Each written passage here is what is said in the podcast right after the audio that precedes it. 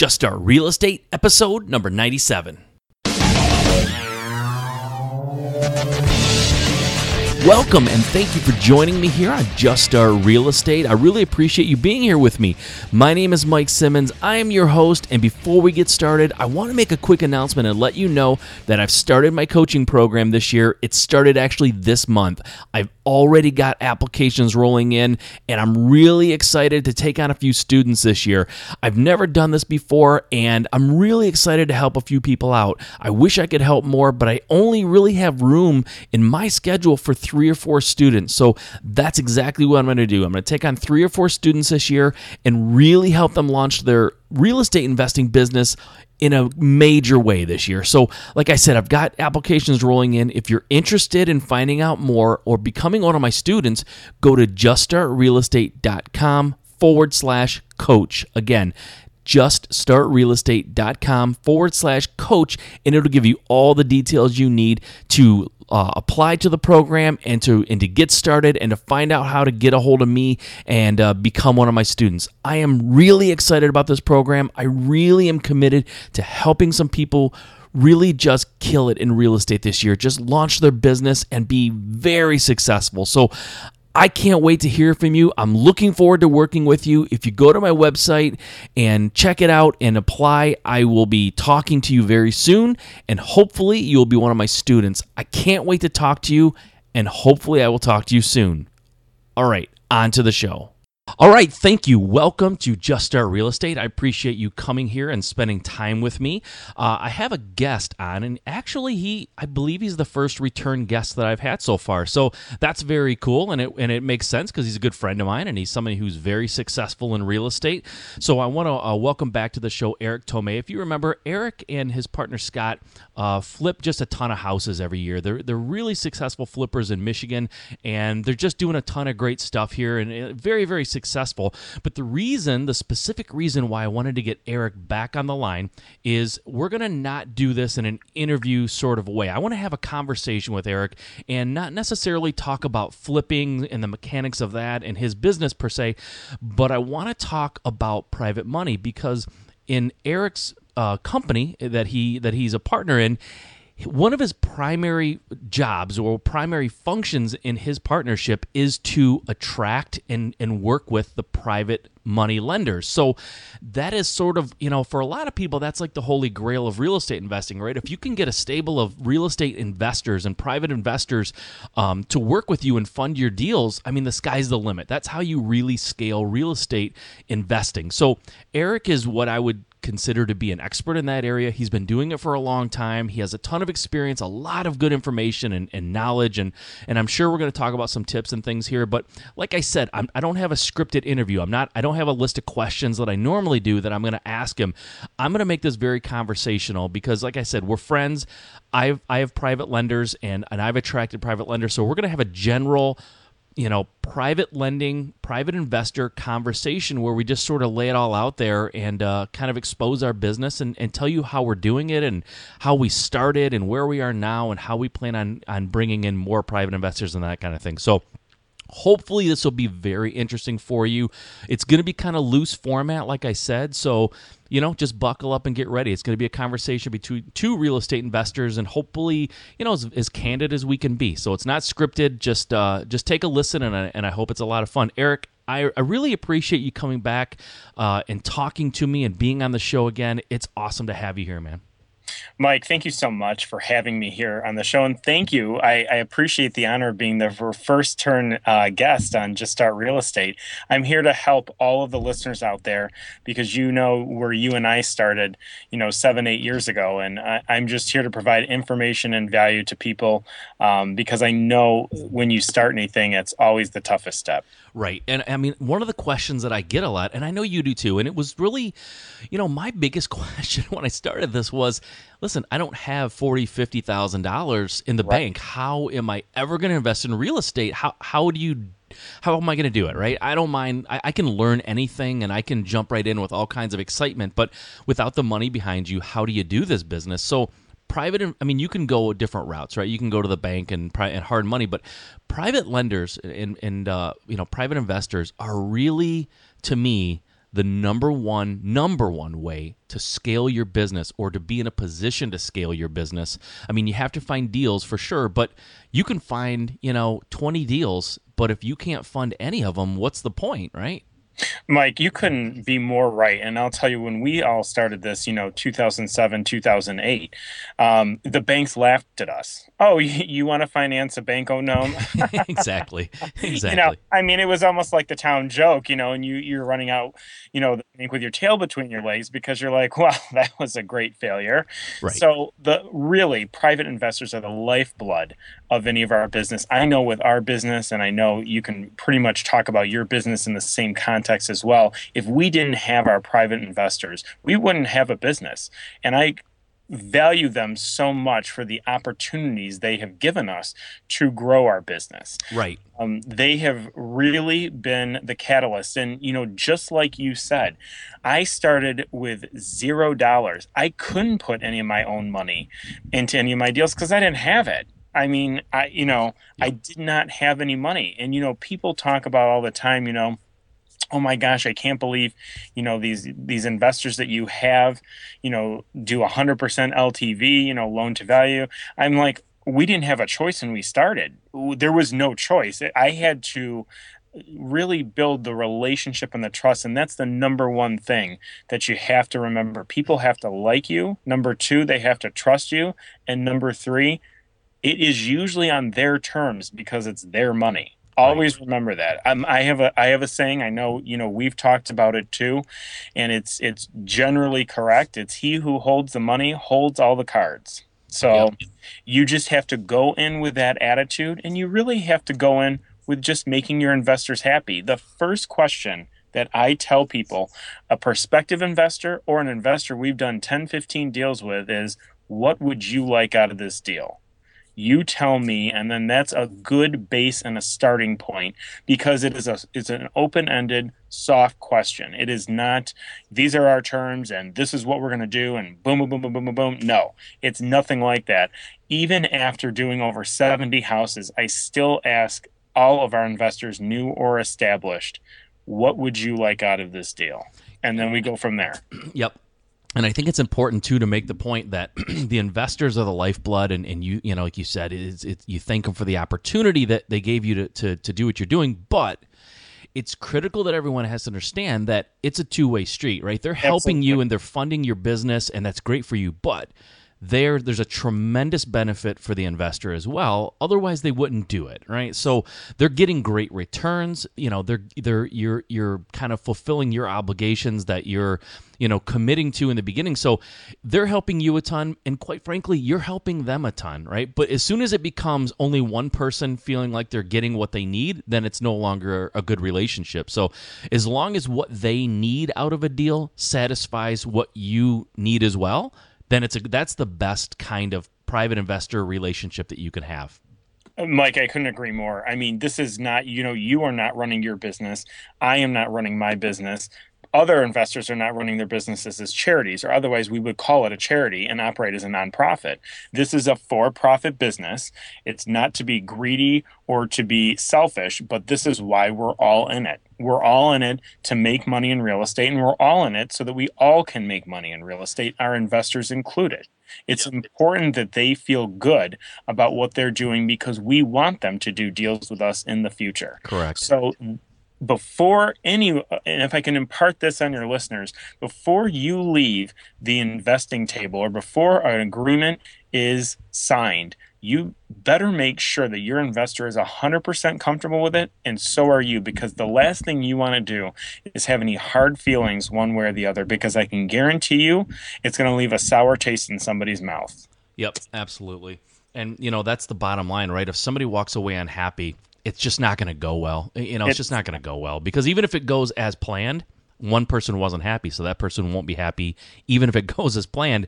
And you and I both know real estate investing, if nothing else, is unpredictable, and it, and it can be a little volatile. So things don't always go as planned. But um, you know, as far as your commitments and what's in writing, that has to go as planned. So if things come up along the way, you've got to adjust, and and you know there has to be some open communication so everyone's on the same page. But you know, before we go too much farther, I want to talk a little bit about or let's discuss your first deal, you know, briefly sure. in term not necessarily the deal itself, but just how did it get funded? How did where did you start? Uh, so let's say your first deal, how did it get funded? And then what was your first deal that you did with a private investor? And maybe let's talk about those things. And I'll do the same thing. I'll, I want to share my experience too, but just let me know how you got started there.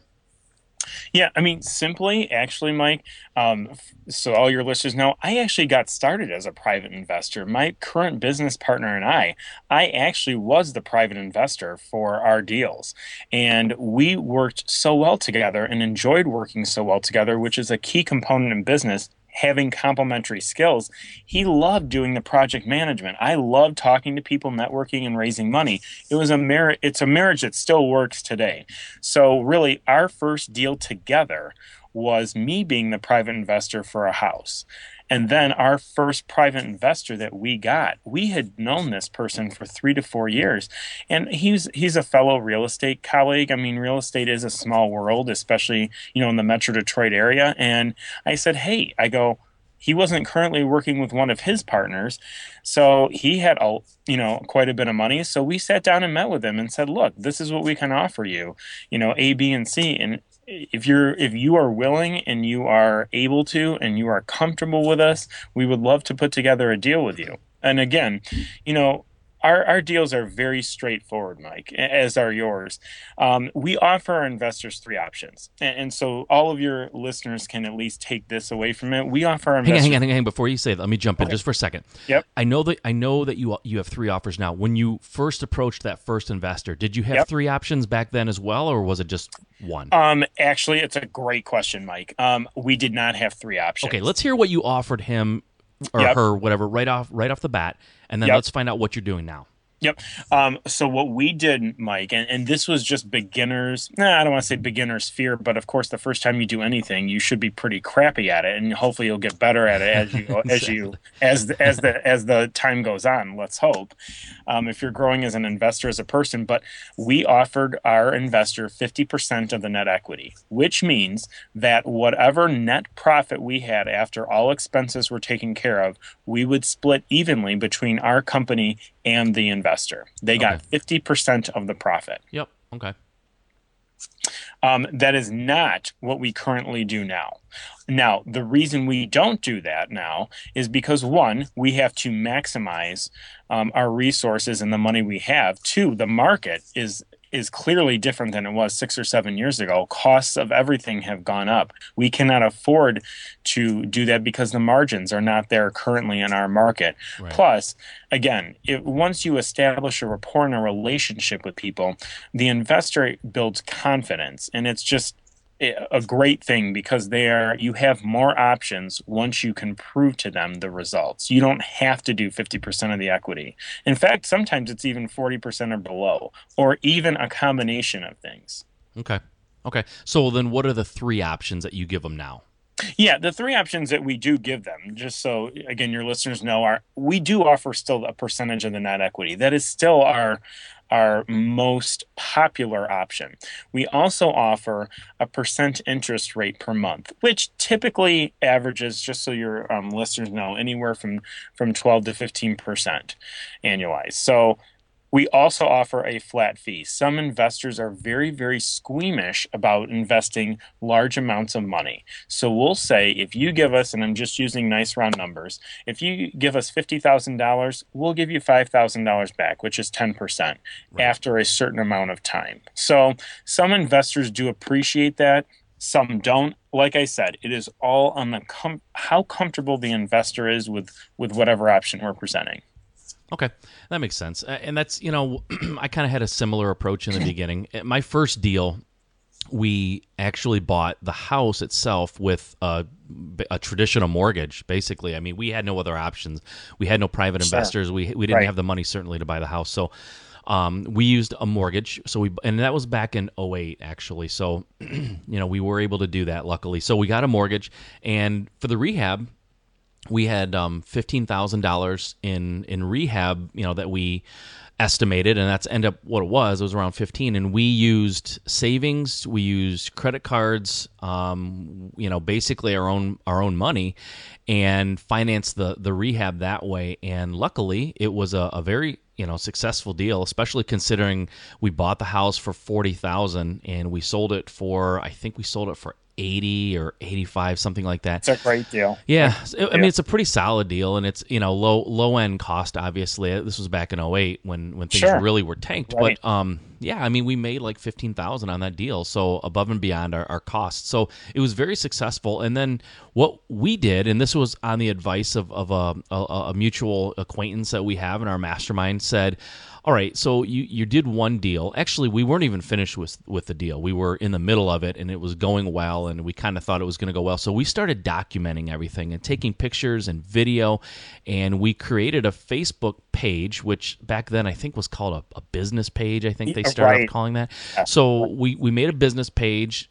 and um, you know just start putting video and pictures up there and, and showing what we were doing and talking about it and kind of documenting the whole process and prior to uh, finishing that deal, we already started attracting private investors who liked what we were doing and wanted to work with us. And actually, you were one of those private investors yeah, right, at the time. Exactly. And you know, we yep. were getting to know each other through a, a, a mutual uh, meeting that we went to, the mastermind meeting that we were involved in and um, yeah, so we were kind of forming a friendship, but also you know you were seeing what we were doing, and, and you were you know newer, newish to to real estate, and um, you know a couple other investors approached us, and so the first deal that I did with a private investor was with you and one other individual who yep. you guys combined and, and, combined money basically to to um, make you know the total amount that we needed for purchase and rehab.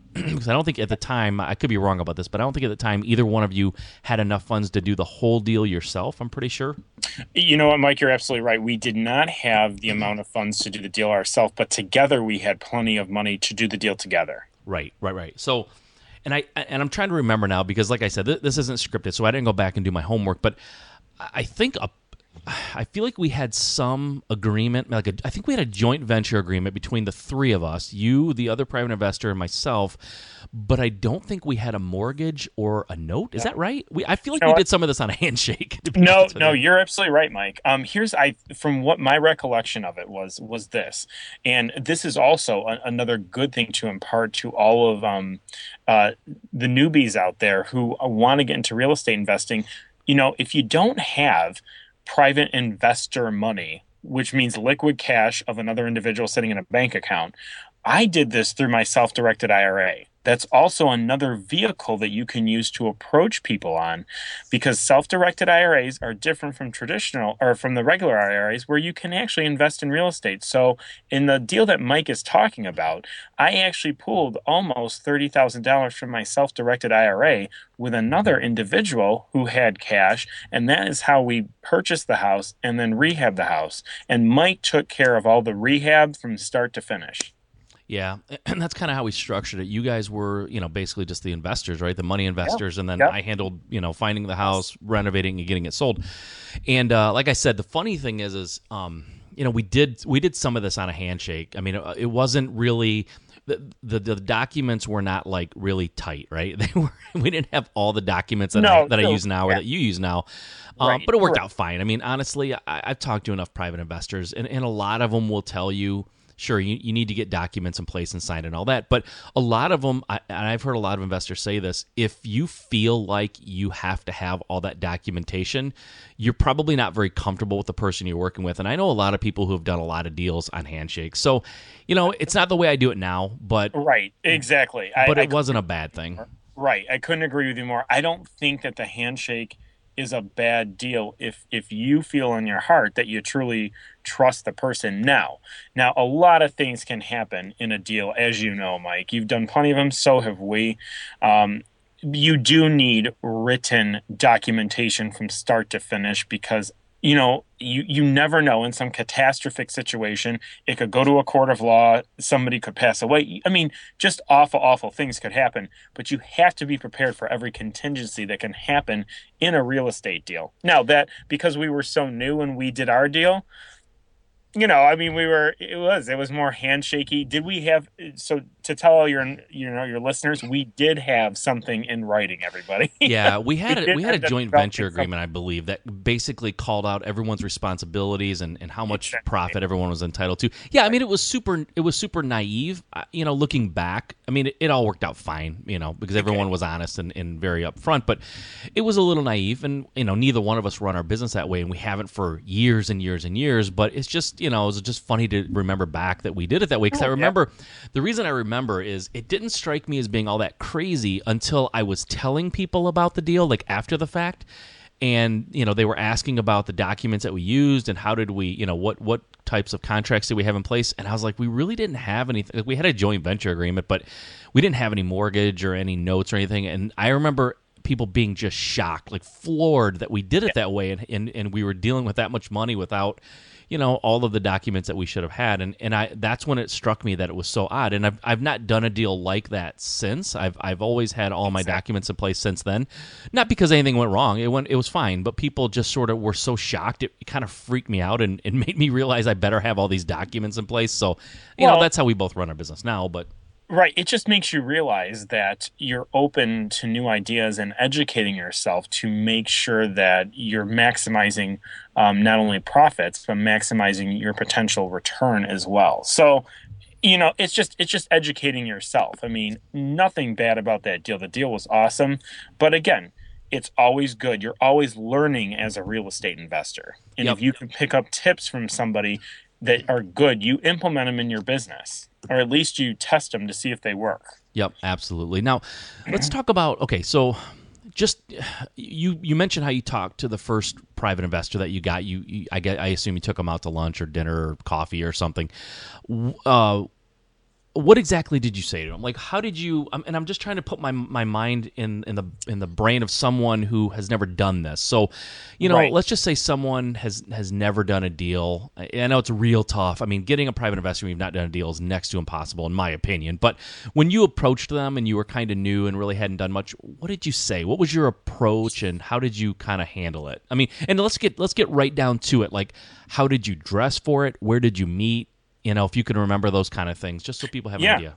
Actually, I can. Um, it was at a it was at a real estate meeting, and, and let me just preface this by saying that it was a lot easier, I think, in in retrospect, because this particular investor already had invested in real estate before, so there wasn't a learning curve. So if you guys, so if any of your listeners out there were approaching private investors like a doctor, a dentist, a attorney, whoever who has no foundation in real estate, that's going to be a way bigger um, education or learning curve than if someone who's already invested in real estate. So that's I think it's I think it's fair to point that out. So I didn't really have to do a whole lot of convincing. I just said these are the deals we've done in the past.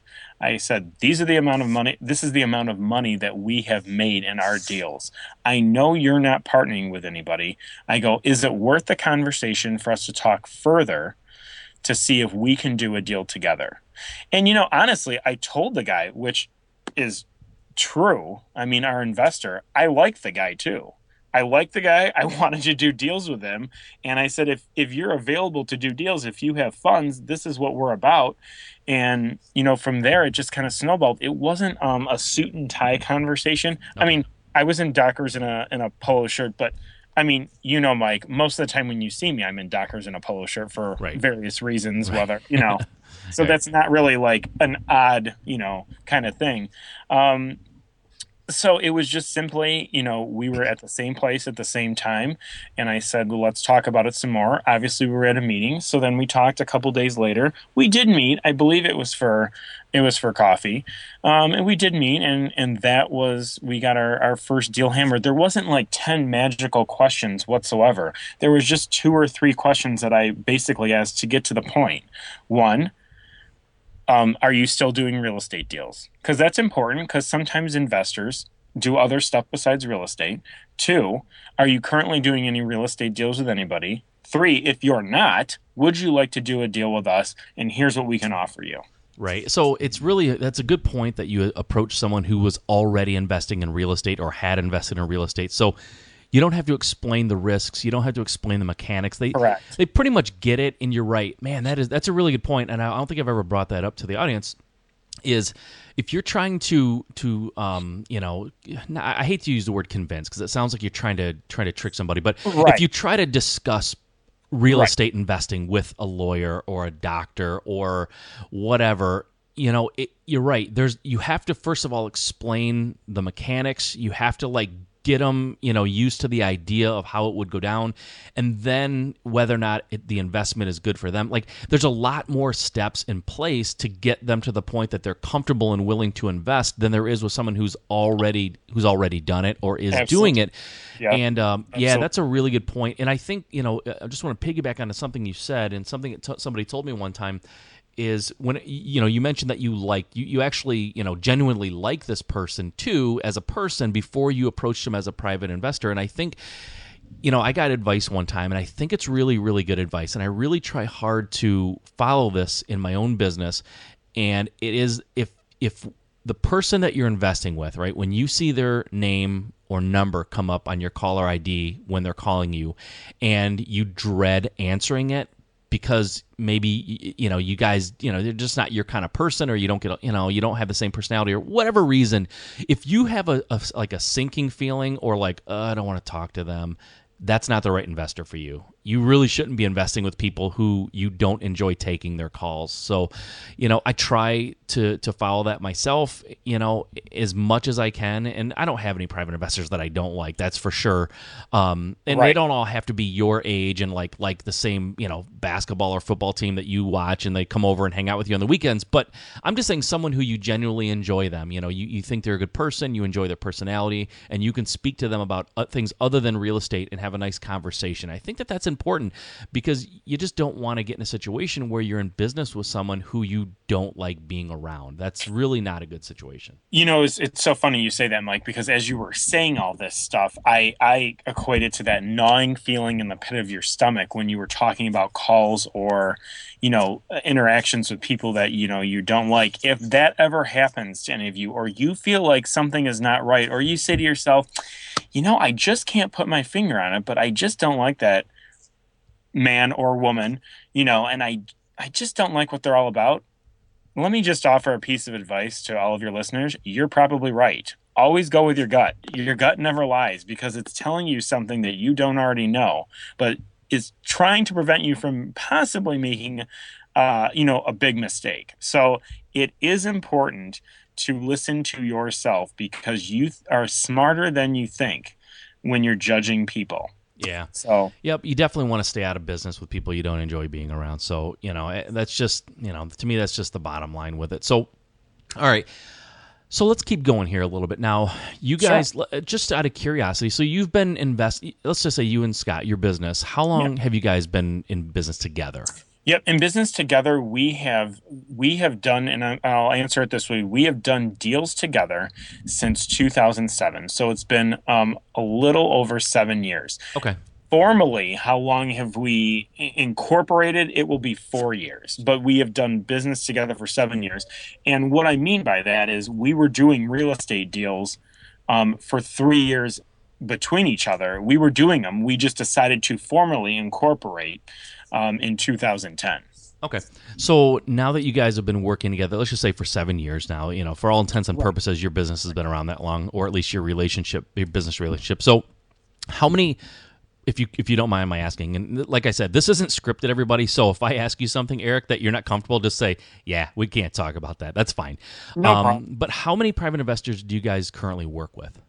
Yeah, it's a good question, Mike. And again, we've had investors that have shuffled in and out depending on availability of funds, but we currently have 10 different investors that we currently work with to fund some of our deals. Now, that does not mean for all of your listeners out there, I know some of you are probably thinking, oh my gosh, 10 investors, I can't even get one. Okay, what I mean by 10 investors is some of these people only have fifteen to $20,000 in terms of available funds that is great because it can provide funds to do a rehab, but that does not provide funds to necessarily buy a house. So you have your investors who have larger amounts of money, and you have your investors who have smaller amounts of money.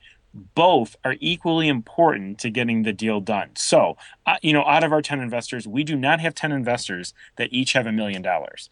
Because if we did, the volume of houses we could do would be a lot quicker in a lot shorter time. yeah, exactly.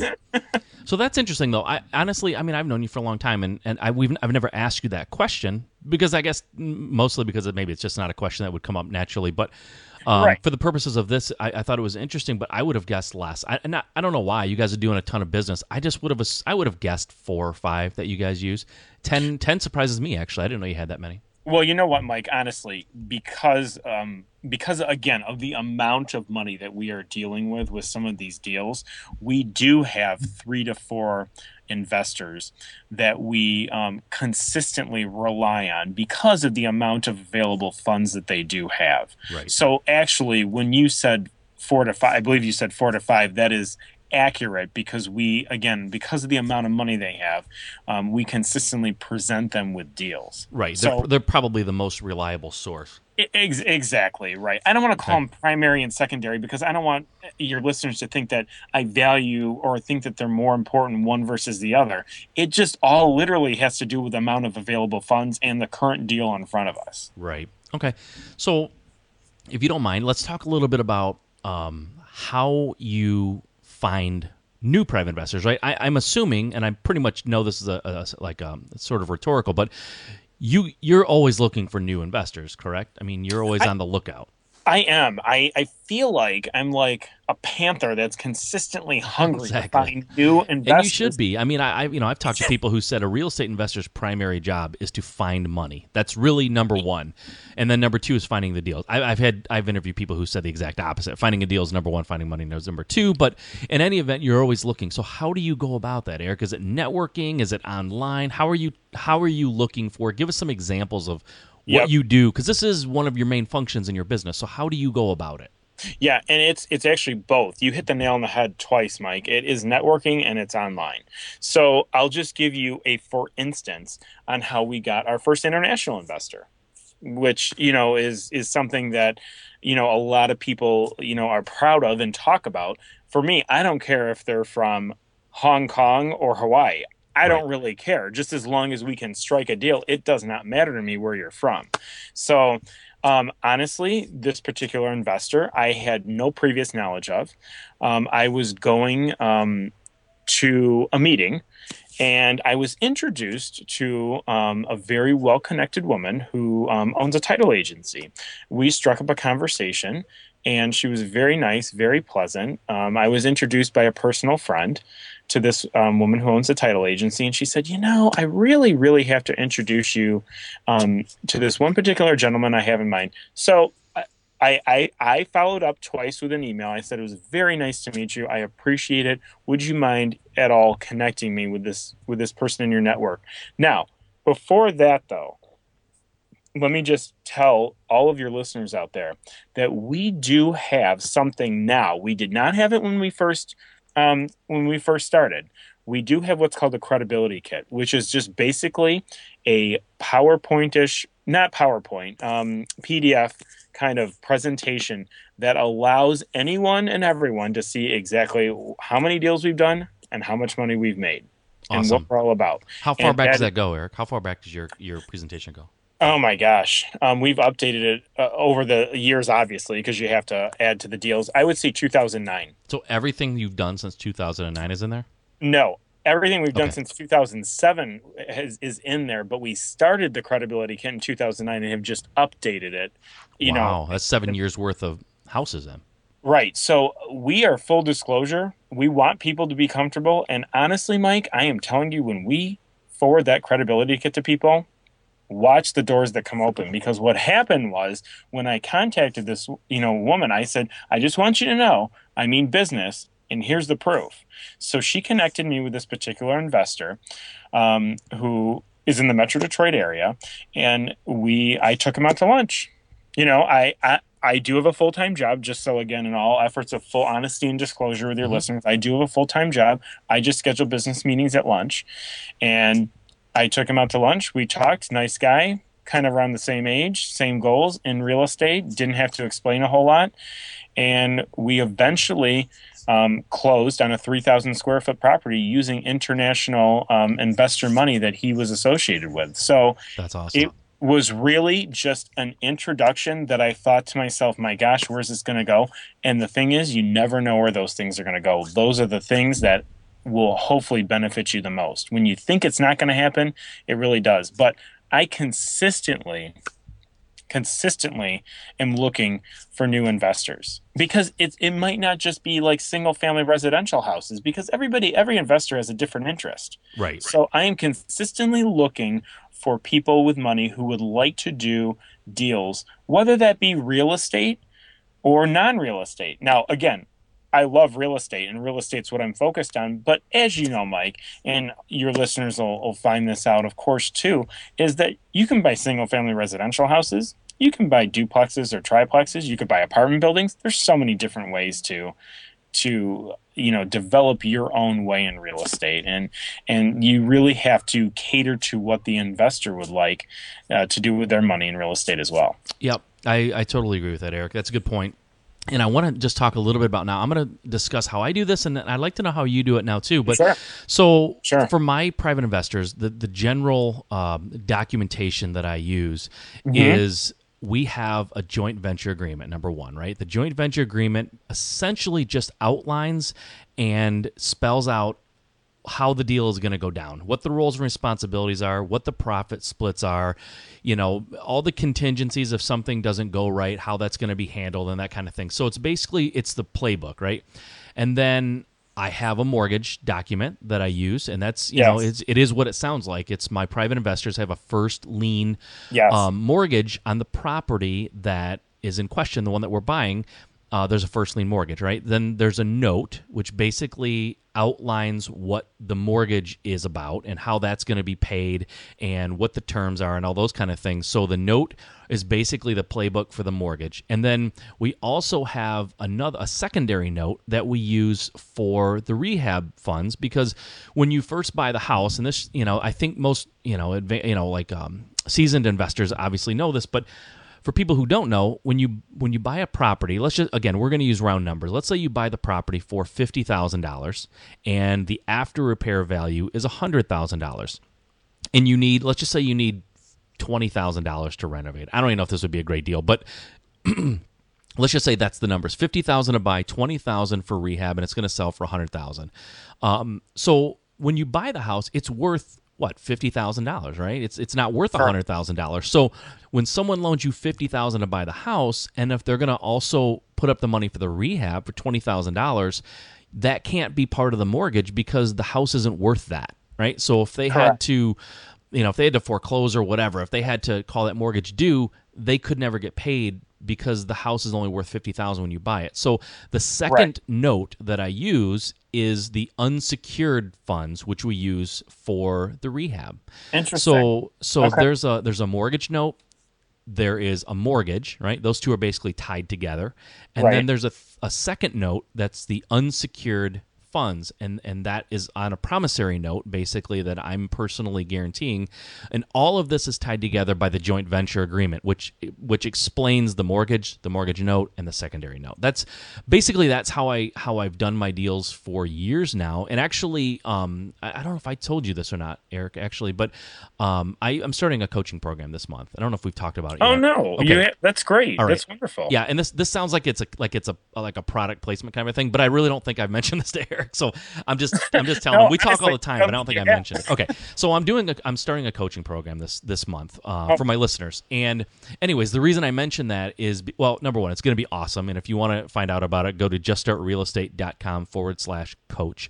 But um, the reason I'm mentioning it really is because these four documents that I use, I'm going to give away to my students. Sure. Anyone who who applies and I take them on as a student, I'm going to give them these documents so they don't have to go through the loop of. I mean, they still should take them to a lawyer and have them look at them for sure. Absolutely, but absolutely. but but essentially, they're written for you. They're done, and I've been using them with with uh, uh, success for the last several years. But those are the documents that I that I use right in my deals. And for buy and hold deals, it's it's very similar. There's a JV, there's a mm-hmm. mortgage, right. and there's a mortgage note. Um, the difference, though, is all of it's going to be tied up in the mortgage because those those houses are going to be purchased and renovated, Right. and the idea is we're going to stay all within the loan to value, uh, whatever that is. So, Correct. anyways, those are the documents that I use. So, in your in your deals, what kind of documents do you use? What what what do you have your you know what do you give to your private investors? Yeah, you know, Mike. I mean, we're even even a little bit more simple than that. But after hearing what you use, I'm wondering if we should change some stuff, some stuff with us. But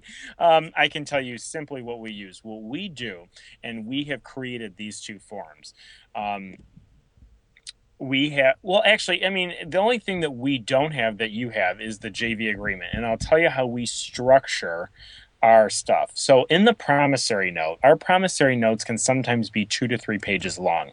Basically it spells out word for word what everybody's responsibility is in terms of funding how much you're going to get back. It's a very detailed note. So i think what we're doing is we're probably combining the jv agreement and the promissory note. And i think what you might be doing is separating both which separating is probably a better idea. But we do a, a, complete detailed mortgage form and have the recorded mortgage. We do do the first lien just like you do because that's only fair to the investor um, in case we default on the property for any you know catastrophic reason. Right. So our paperwork is very very similar, but we're only dealing with three of the four forms and not and not the not the fourth. So okay, so what forms do you, okay? So you have a mortgage, a mortgage note, and then Correct. do you have a second note, or how do you handle the rehab money?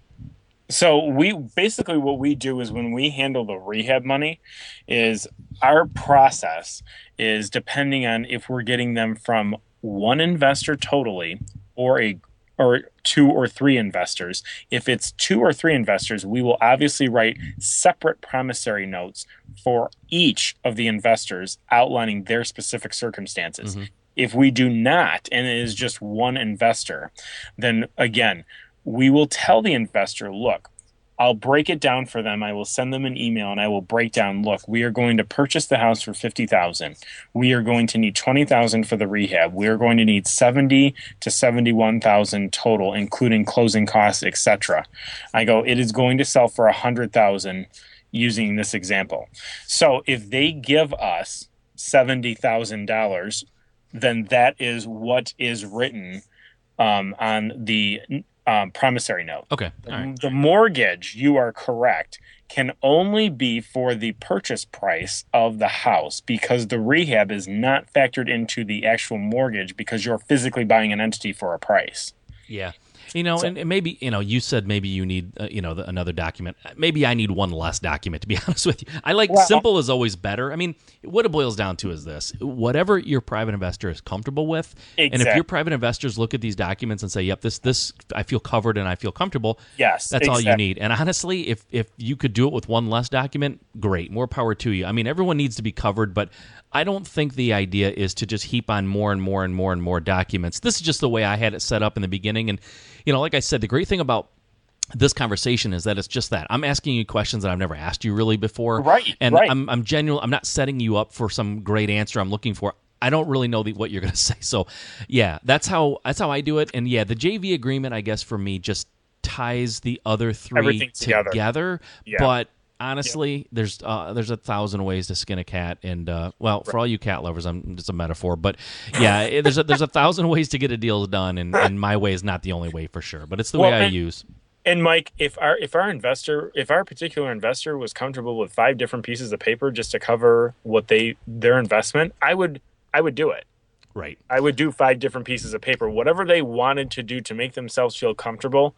I want to do nothing in my power if I can control it to hold up a deal. Right. And I and I think this I, I know you're the same way because I know you, but um, you know, I can sign all four documents and and just get them notarized and, and recorded and all this stuff.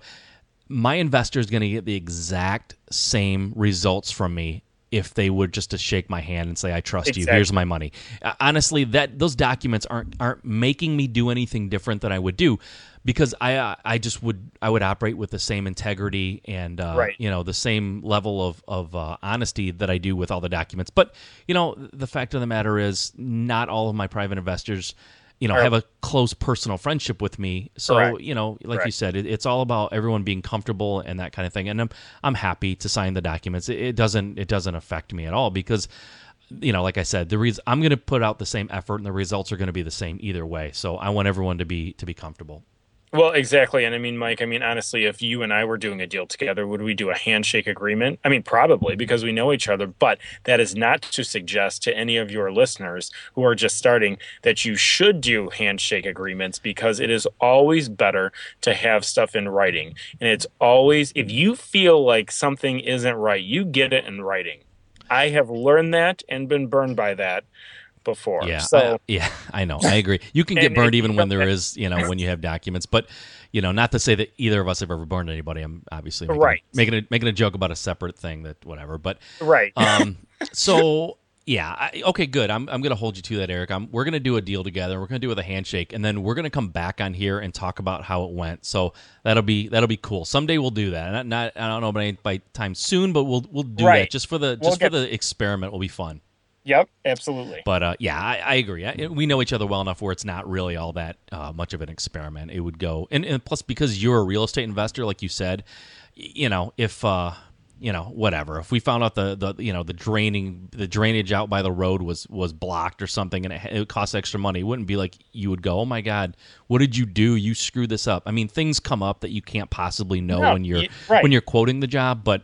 I think that between the two of us, you know, the the shock factor of something going wrong is, is pretty low at this point. I Oh mean, my gosh. I mean, you know as well as I do. You just you hear about the problem, there's going to be a problem on every single house, and then you just say, "How can we fix it and how much does it cost?" Yeah, and I think you know those are the kind of things too that you those are conversations that you have to have. Bringing it back to private investors, those are the conversations you have to have with private investors. If you try to convince a potential private investor that nothing ever goes wrong and you're guaranteeing them, you know, everything will be perfect, you are absolutely lying through your teeth. You can't you cannot promise that.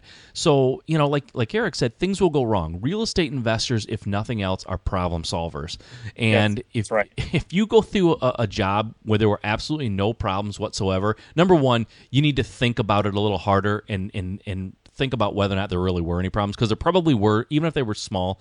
But if you go through a deal with no problems, just you know count your blessings and move on because the next one th- there's a good chance something's not going to go right. But I will say this, and I know you guys do the same thing. I, don't even have to ask you. I, I think it's just something you do when you have enough experience. But when you're trying to figure out what the, the rehab costs are going to be and that kind of thing, if you if you like you know go through the numbers and figure out it should be you know twenty thousand dollars if nothing goes wrong. You you almost never would go to your investor and say I need twenty thousand for rehab.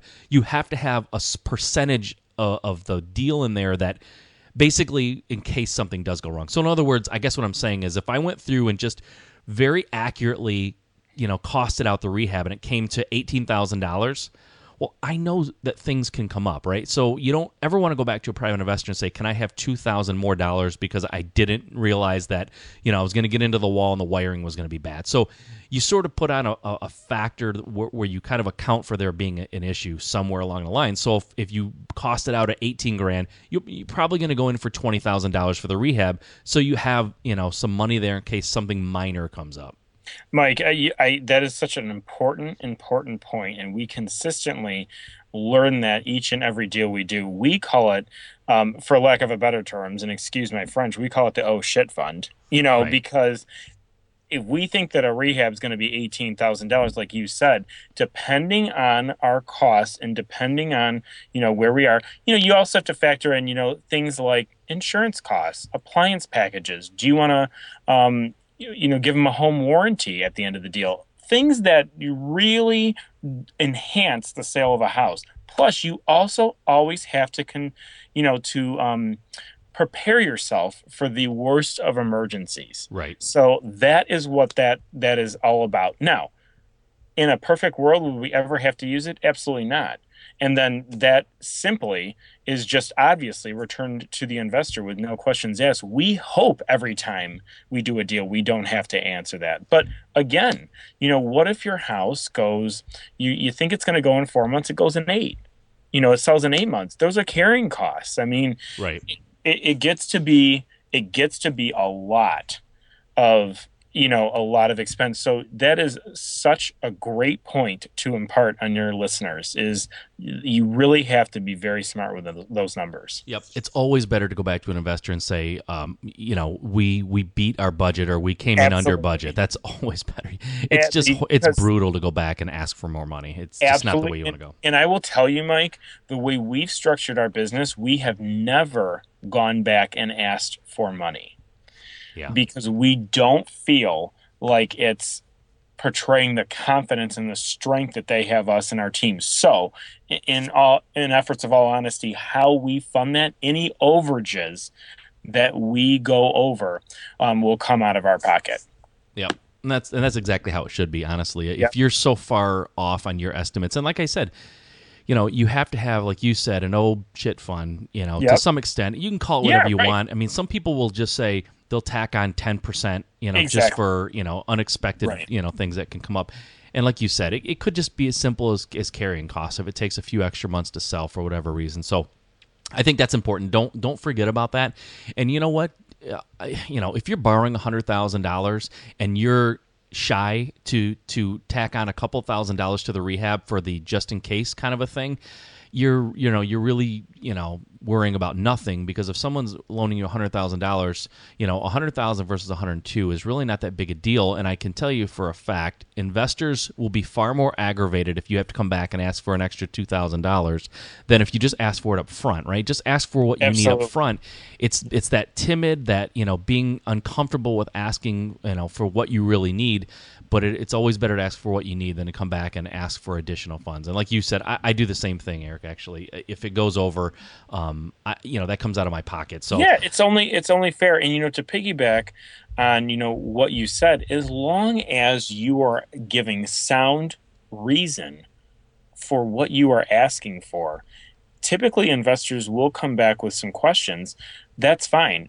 But as long as you have facts to back it up and you're like look i just don't want this to be a disaster. If you show the investor that you have their best interest at heart with their money i can guarantee you nine times out of ten you are not going to have a problem asking for that extra two five whatever thousand dollars on top of on top of your number. Right. Yep and I, that, that's very key. So all right erica normally these episodes go for a half an hour. We went way past that. It's oh, been geez, good yeah. stuff though so let's wrap this up a little bit. And like i said this wasn't scripted so i you know i don't have some clever little wrap up thing here but let's first of all let's start off uh, I, I, just want to say thank you again for for coming on and doing sort of an in, impromptu, like very casual, non-scripted type of a thing. I, I, didn't send you any questions, so you know you really, other than I told you we talk about private investing, you really didn't know what I was going to ask. So thanks for rolling with the punches on, on, on this whole thing with me. Also, if anybody wants to get a hold of you for any reason, I mean, if there's you know, a, if Bill Gates is listening and thinks that you sound awesome and he wants to fund every one of your deals from now till kingdom come, where can he get? Where can Bill get a hold of you if he's out there? Yeah, it's it. that's funny, Mike. Thank you. mm-hmm. First of all, I just want to say thank you again for having me on. I always enjoy our time together, and you know I value not only our business relationship but our friendship more importantly. Yep. Um, my it's real simple to get a hold of me everybody it's just basically my name at gmail.com i'll spell my name out it's eric with a c and it's t-o-m-e-i at gmail.com Yep. Eric Tomei at gmail.com. Awesome. Um, shoot Eric an email. Let him just, you know, if nothing else, let him know you heard the episode and, and you enjoyed what he had to say or whatever. But like I said, if you have, you know, a couple extra million dollars, I'm sure he wants to hear from you. I'm sure I could find. I'm sure I could make a uh, find a way to make it work. exactly. Um, okay. Well, I, like I said, I really appreciate it. Um, if you know, if anybody wants to, uh, you know, get a hold of Eric, talk to him about anything. All kidding aside, I think that that is a great idea. So let's wrap it up with that. And like I said, private investors are really the way to scale your business. So, you know, this conversation we had a lot of fun with it, but there's a lot of good information here. And and you know, the, if you're a new investor, you should be aspiring to, to find private investors. If you are a seasoned investor, I don't have to tell you how important private investors are to your business. But you know, what's really key is private investors are not there to do you a favor. It's a mutually beneficial arrangement. And if it's not, you're going about it wrong. So they should be getting something out of it and you should be getting something out of it and both sides should be thrilled with the terms and and that's just the way it needs to be otherwise it's just not going to be successful so once again eric thank you very much and I will definitely be talking to you soon. We talk all the time, so it won't be probably within the next few days. But right. uh, I appreciate you being on, and we'll talk to you next time, bud. Thanks so much, Mike. I really appreciate um, you having me on. And if any of your listeners have any questions, please contact me by email. I will help you in any way that I can because I've been where you are right now. Awesome. Thanks a lot, man. We'll talk to you. All right. Bye bye. All right. Bye. Before we go today, I wanted to remind you to go to our sponsor at juststartrealestate.com forward slash RentPrep. When you go there and enter the promo code Just Start, you will receive their landlord form bundle for free. Also, when you use the promo code Just Start, you will receive 10% off of all of their screening products. So go there today, check them out, and enter the promo code Just Start. Okay, until next time, if investing in real estate is your dream, there's only one way you can make it a reality. Just start.